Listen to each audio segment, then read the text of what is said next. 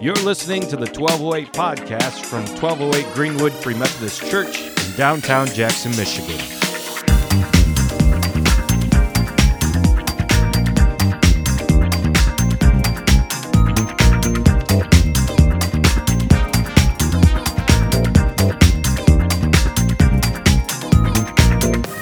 Two weeks ago, Jesus was on a boat and he was going through a storm.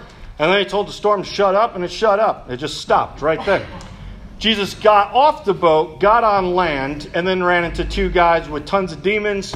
He cast the demons out of these people, and when people saw him cast all these demons out, they're like, "This man is is super powerful. We're scared to have him around here." So they asked Jesus to leave.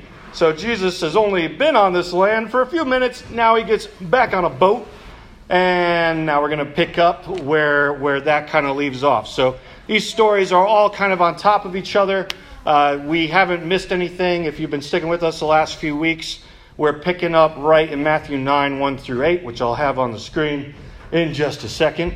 Um, but before we jump into that, as I was trying to kind of figure out what to preach on tonight, I came across a story we preached on before, uh, which is when Jesus heals a paralytic man. Matthew, however, here's the beauty about the Gospels, right? Uh, you get similar stories, sometimes the exact same stories, like this one, told to you in two to four different ways. And so sometimes one, one person who writes their Gospel is like, okay, so Mark said it like this. I want to capitalize on a few things that Mark didn't say. Or I remember it just a little bit differently, and I want uh, to emphasize on some of these points. So sometimes they have different thoughts in mind as to what they want to, to get into. Matthew has one line in it that the other gospels don't really say. And as I was reading through the story, it just kind of caught me off guard. And I was like, what does this mean? Is there any validity to the statement exactly as I read it? Or am I reading it wrong in some kind of grammatical error? Or did Matthew just write this sloppily? So you're going to see at the end of the passage, I've bolded the part that, that stuck out to me that's what we're going to hit on today. It's this idea of having the authority to forgive. So, Matthew 9, 1 through 8 says this Getting into a boat, Jesus spends a lot of time on a boat. He crossed over and came to his own city. And behold, some people brought to him a paralytic lying on a bed. And when Jesus saw their faith, he said to the paralytic, Take heart, my son, your sins are forgiven. And behold, some of the scribes said to themselves, this man is blaspheming. But Jesus, knowing their thoughts, said, Why do you think evil in your hearts? For which is easier to say, Your sins are forgiven, or to say, Rise and walk? But that you may know that the Son of Man has authority on earth to forgive sins, he then said to the paralytic, Rise, pick up your bed, and go home. And he rose and went home. When the crowd saw it, they were afraid, and they glorified God who had given such authority to, catch this, it's plural, men.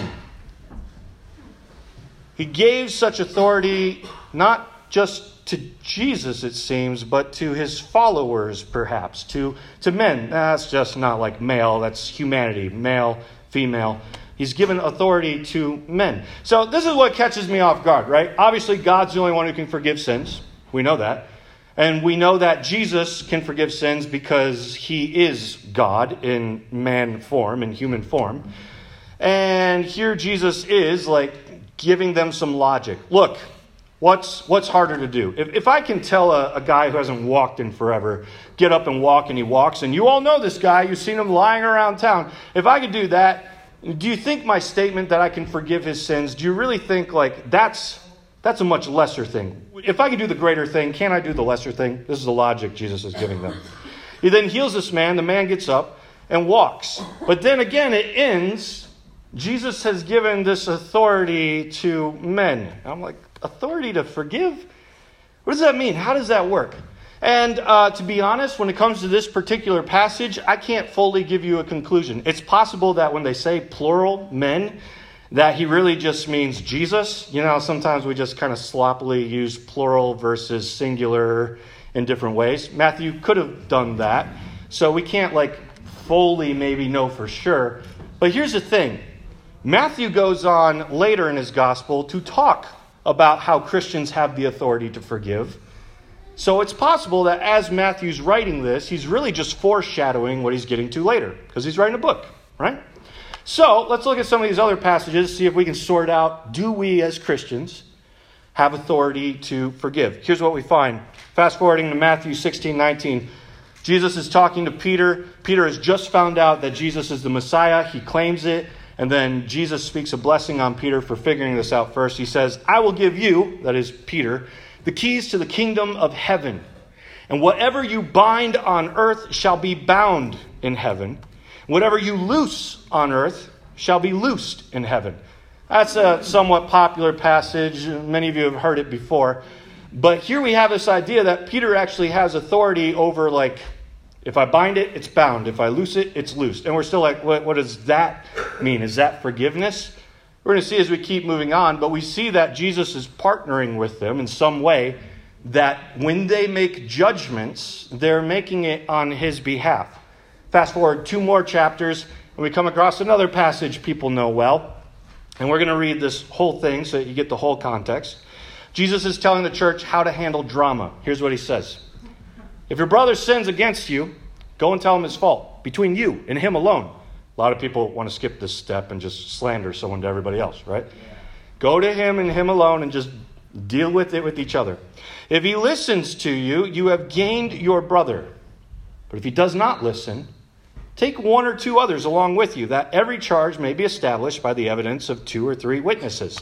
So if the face to face doesn't work, then, well, you have people who agree with you, first off. Are you even right? And if they come together and say, yeah, that makes sense, let's kind of go and see what we can do to, to fix the situation, then you go and do that. If he refuses to listen to them, tell it to the church. So this is the idea that Christians are saying together in our judgment, we think you're, you're sinning against this person and you need to repent. If the person is still unrepentant, and that's, that's a hard heart, right? To have three people come to you and say, you got this going on. And that person be like, no, I don't. Well, uh, then it comes to the church in some kind of way. It's not like in the middle of a service, hey, we got some drama to duke out. it's just in this way, like the collective body might have to weigh in, in in some form. And if they refuse to listen even to the church, let him be to you as a Gentile and a tax collector. In other words, if, if they are at the point where the whole church is like, yeah, this is a sin towards them, you, you need to repent of this and that person is like, no, I refuse to repent. Jesus is kind of like, then uh, a repentant heart isn't Christianity. If you want to follow God, you need to be repentant. So if they don't do that, then consider them being outside of the bounds of what's expected of Christianity. Uh, there's a little bit of judgment on them for not following Christ in, in this kind of manner. And so you treat them as an outsider, as a Gentile, as a tax collector. Now, before you get caught up in that, like, yeah, they're an outsider, you realize Jesus' whole ministry is about reaching Gentiles and tax collectors, right? So, like, it's not like that's an end. It's just like, okay, so consider them back on the outside, and now you got to bring them back to the inside all over again. Uh, truly, I say to you, whatever you bind on earth, sounds familiar, shall be bound in heaven. Whatever you loose on earth shall be loosed in heaven. Again, I say to you, if two of you agree on earth about anything they ask, it will be done for them by my Father in heaven. This next verse we take out of context all the time, right? For where two or three are gathered in my name, there I am among them. We pastors love to use this verse when only three people showed up for service. where two or three people are, there Jesus is. But really, this passage is saying, look, when you guys have to gather together for judgment, when you have to gather together to figure out a dramatic scenario where there's forgiveness slash unforgiveness or binding and loosing, expect that Jesus is present in the witness of the few of you who agree that this is a sin. Jesus is present in that, and he wants to work with you to come to whatever conclusion you have. That's another important thing to take away here. Jesus is saying, I am present in these scenarios. If you come to your own conclusion without conferring with Jesus, you have failed to understand this verse in the first place. But what's binding and loosing? This started, this passage started by talking about uh, drama between some people and calling out sin and a person not being repentant. And the next story is going to be about forgiveness as well. It says, Then Peter came up and said to him, Lord, How often will my brother sin against me and I forgive him? As many as seven times? Jesus said to him, I do not say to you seven times, but 77 times. Now, I've had people come up to me and be like, okay, so that's how many times do I actually have to forgive? I'm like, no, it's not a math equation. it's, it's infinity, is what Jesus is saying. So long as someone has a repentant heart, so long as someone needs to be forgiven, guess what you do? You forgive them every single time. If someone needs to be loosed, you loose them every single time. But we still have this idea of the church occasionally binding people. What's that all about? Before we get to that, I still want to show you binding and loosing being connected to forgiveness. Okay. There's famous passages throughout the gospel known as the Great Commission, which is go out into the world, make disciples, baptize them in the name of Jesus, and then do works of the Holy Spirit. John likes to tell all of the gospel stories a little differently. Here's what John says in his Great Commission He breathes on his disciples and says to them, Receive the Holy Spirit. If you forgive the sins of any, they are forgiven them. If you withhold forgiveness from any, it is withheld. Yes. What kind of great commission is that, John? you are to go out into the world and maybe forgive or not forgive people. what, are you, what are you talking about? Well, he's, he's going back to the same kind of things that Matthew's saying. I'm granting you the authority to forgive sins against you, to meet with my Holy Spirit. In fact, that's what we have right here. Receive the Holy Spirit. What do you do with that reception of the Holy Spirit? You forgive people. Or you maybe occasionally withhold forgiveness. What who why would we ever do that? I think we're going to see, but we are starting to see here that part of the Great Commission, part of evangelism is forgiveness. And occasionally maybe this withholding forgiveness, which isn't exactly what it sounds like.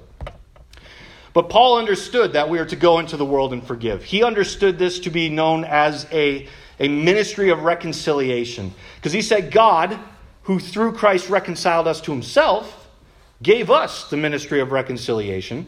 That is, in Christ, God was reconciling the world to himself, not counting their trespasses, their sins against them, and entrusting to us the message of reconciliation. Therefore, we're ambassadors for Christ, God making his appeal through us. We implore you on behalf of Christ, be reconciled to God. Part of Paul's understanding of the Great Commission, of his purpose in evangelism and ministry, is he's going to those who aren't reconciled to God. He's going to those who still have their sins held against them, their trespasses held against them. He's going to those places and trying to get them to recognize that God loves them and wants to forgive them if they have repentant hearts and come to Him. So, part of Paul's understanding of the whole go out there and evangelize thing is to go out and forgive, to go out and reach people. Yes. In fact, Paul believes so much that we had the authority to make judgment calls that he gets quite boisterous, okay? Paul says some crazy things. We talked about this last year, but in one of his most bold statements about your authority to make judgment calls, it says this When you have a grievance against one another, does he dare go to law before the unrighteous instead of the saints? What Paul found is Christians were suing one another in secular places. and Paul's like, You guys are Christians. You, you're going to people who are not Christians to get a non Jesus answer. What he's saying is like, bring it before Jesus. Let Jesus deal with these things. But he understands that part of the reason the church needs to make these judgment calls is because God has granted them the authority to judge. And here's what he goes on to say Do you not know that the saints, that is the Christians, the holy ones, hagios, do you not know that the Christians will judge the world? And if the world is to be judged by you, are you incompetent to trivial cases? Do you not know that you are to judge angels? That's a weird verse. But it makes sense once you understand uh, the way that the Bible communicates God's throne room is that God allows other agents among his throne room to help him weigh on in decisions. We tells one prophet, okay, I've got this judgment against Ahab. It's time for this king to die because he's committed great sins. How are we going to go about this? And it says a spirit came before him. He's like, here's a plan. Let's try this. And God's like, that'll work. Go ahead and do that. So rather than God just making like a judgment call and doing everything himself, he's like, here's the, the judgment. This is what we're going to do. How are we going to do it? Someone's like, let's do it this way. Yeah, sure. So God's working with others. Likewise, King Nebuchadnezzar, uh, when some angels come to him and tell him about a judgment on him, they're like, This is our decree. God allowed us to follow through with our own decree on this one. So, again, Paul understood that in the same way the angels make decisions with God to carry out his judgments, one day Christians will judge the world, will even judge the angels because they will take on a similar, similar role with Christ. So, all that being said, Paul understood that we have authority as Christians. He understood that we could make judgment calls as Christians and try to understand binding, loosing, forgiving, and withholding forgiveness, not being unforgiving. You realize those are two different things. To withhold forgiveness from someone is not to, like, no, I don't forgive you for that.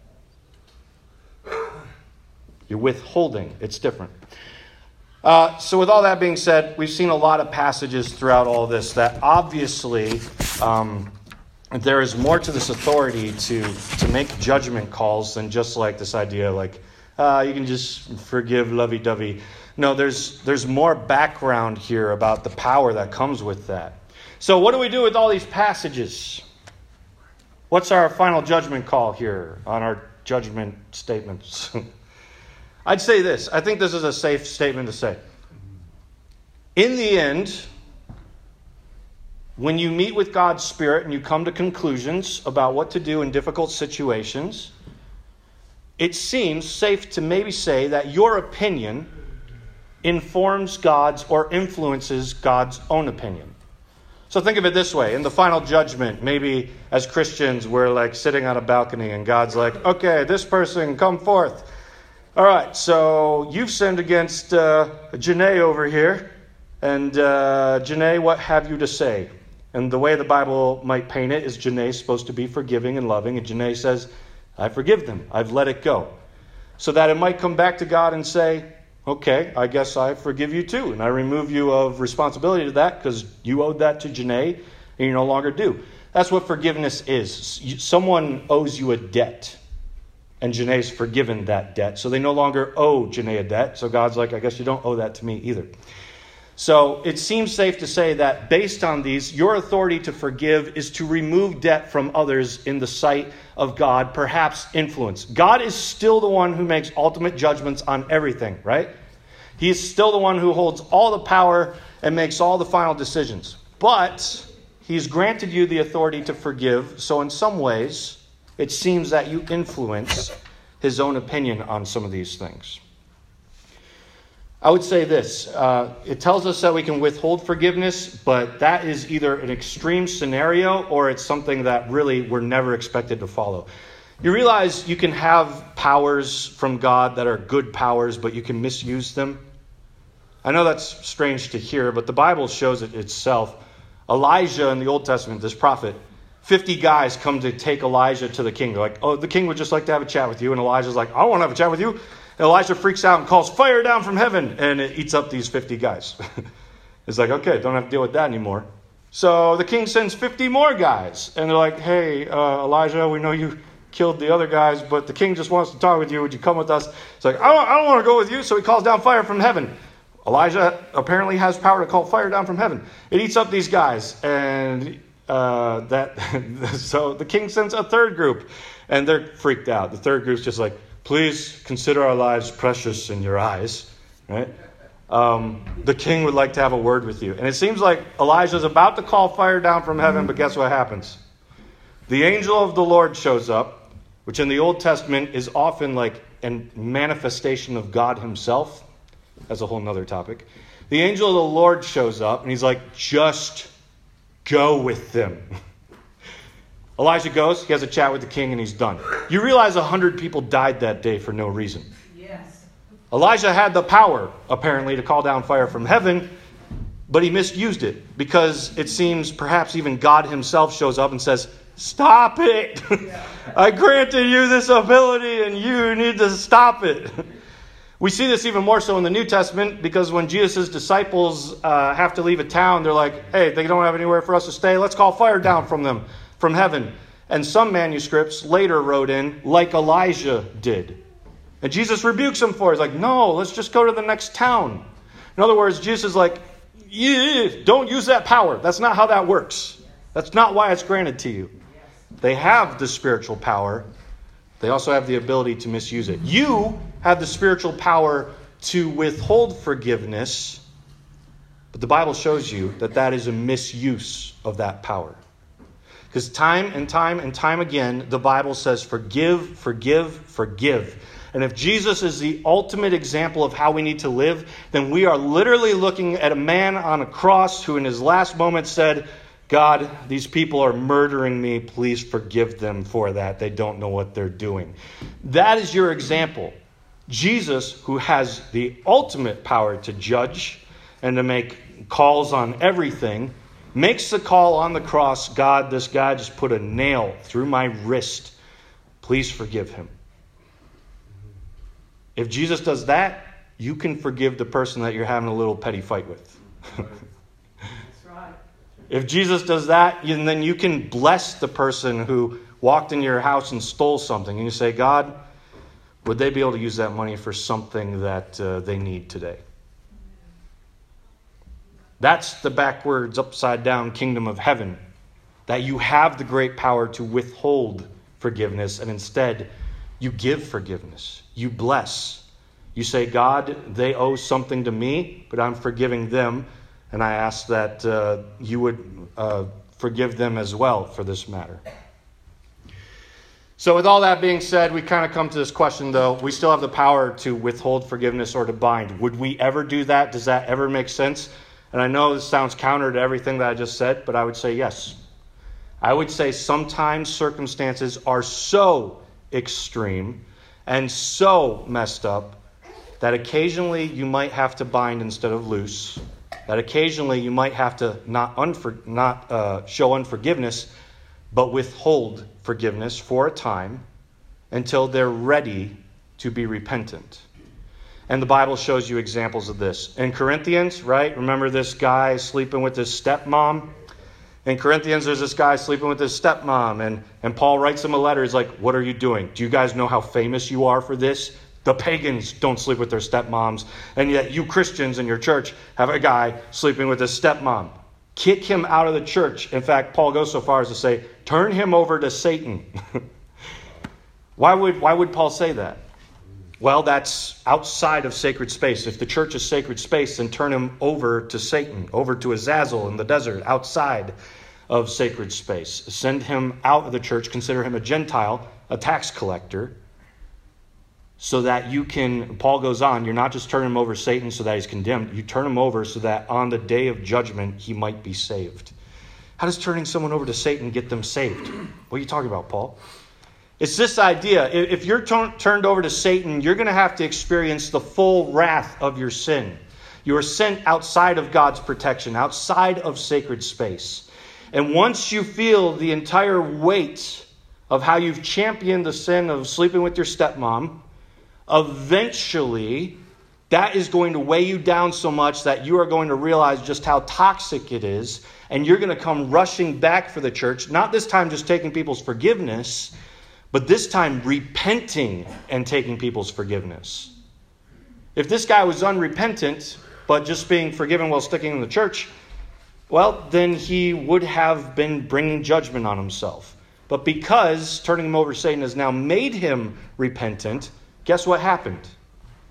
Withholding forgiveness or binding him was done. Why? To lead him to be loosed to lead him to be forgiven, something that may not have happened in any other way. That is an extreme scenario. None of you should be going out of this room saying, I got so many people to bind when I get home. Mm, you just wait. Janae, uh, wait, Janae. Janice? oh, Debbie.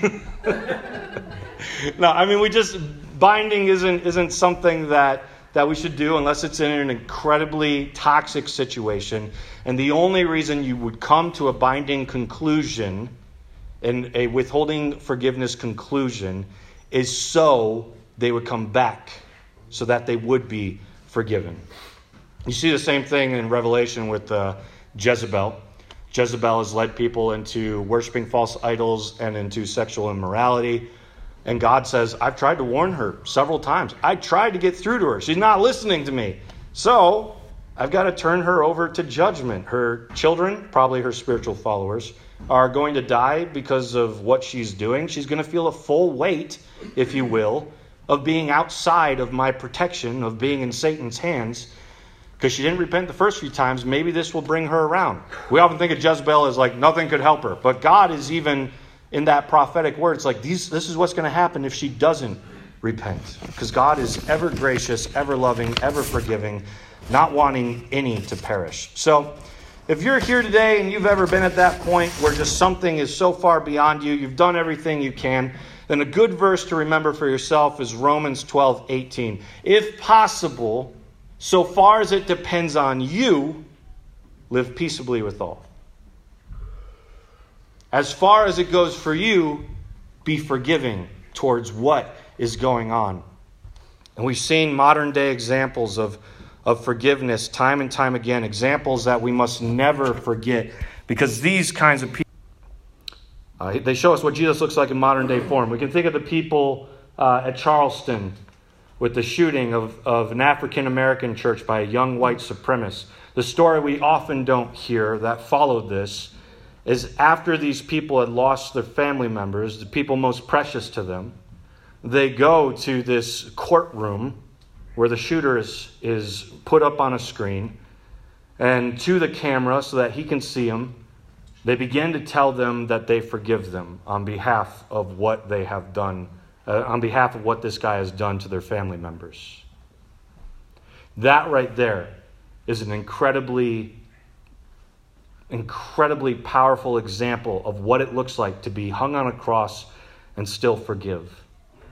That's a modern day example of how we always need to loose and forgive in hopes to lead someone like the person who shot our relatives into redemption. Or we could look at the Amish community that that uh, shooter walked into their, their place some years back and, and shot a, a whole school of young children and then killed himself. How does the Amish community respond? in ways none of us could ever think of responding. They take care of the shooter's family, they attend the funeral for the shooter on behalf of the family, and they raise money for the kids of this shooter. I mean, that right there, that's incredible forgiveness and peacemaking. All for the hope of bringing all of this into what they can to, to bring it before God and to, to show this family who Christ is. We can think of Corrie ten Boom, uh, a Christian lady who was hiding Jews in her house in Nazi Germany and got caught for it and ended up in a concentration camp where she lost her sister just days or weeks before she was finally let go, before the place was shut down. And she's preaching much later in her older age at a church when a, a guy comes up to her and she recognizes him immediately. It's one of the concentration camp guards from her concentration camp. And immediately all these memories come flooding back to her, and this guard says, I recently became a Christian, and I believe that God forgives me for all the horrible things that I've done. But because of your story and what you've experienced, and he doesn't know that he's been her direct oppressor, uh, he's like, I, I would love to hear it out of your voice if you would be able to.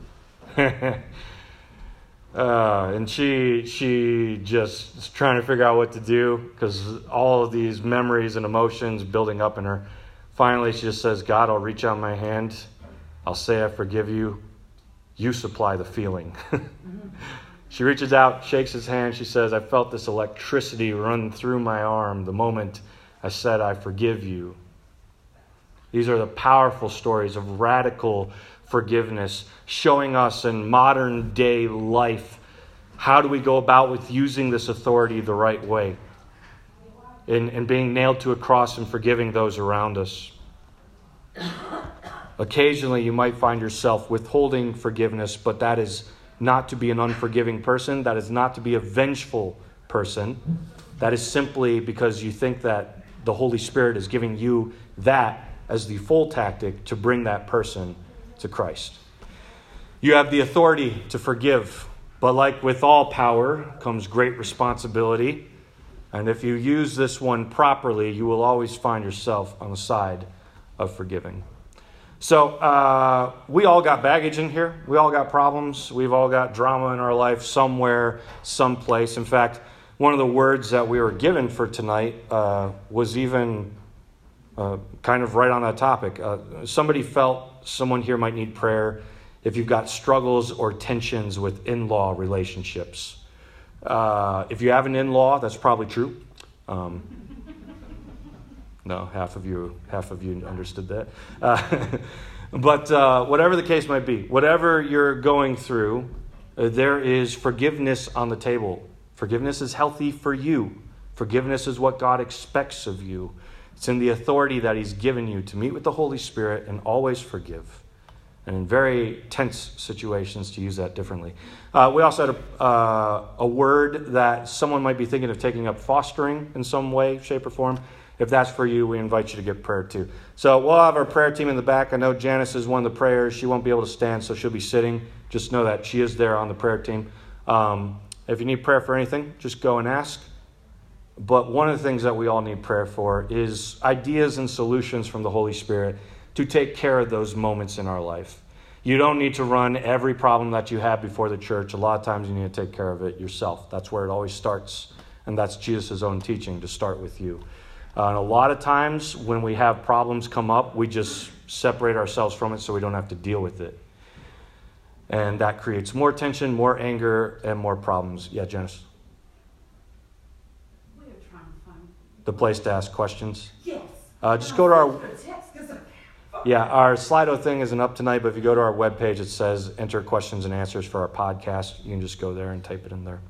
Uh, so band's going to come up. Let's pray, and then let's. Uh, uh, I invite you to ask God to lead you as we worship into some of the areas of your life where you know forgiveness needs to happen, uh, or to open up to you areas that you weren't aware needs to happen. It's the worst. I've been there so many times where the Holy Spirit's just suddenly like, "Hey, Jamin, you really hurt this person ten years ago. You should reach out." Wait. I don't want to have that conversation. But then you do it and you find out it was right. God, God was leading you into that. So let's pray. God, we welcome you right now, even as hard as that is to say sometimes. We welcome you to guide us into all truth, for you are all truth. And much of the truth you're putting before us right now is where we've gone wrong in the past so that we might bring forgiveness. God, I also pray for some. Some here are always looking to make peace, and they need to know that they have done all that they can do on some scenarios. So, if anyone in here needs that word too, I pray that you would open up what Paul says in Romans as far as you can be a peaceable person, make it happen on your part. Uh, but a lot of times we prefer to just think we've done all that we can do so that we don't have to deal with it. So, uh, keep us open, keep us vulnerable, and let us soak all that in. Jesus' name, amen.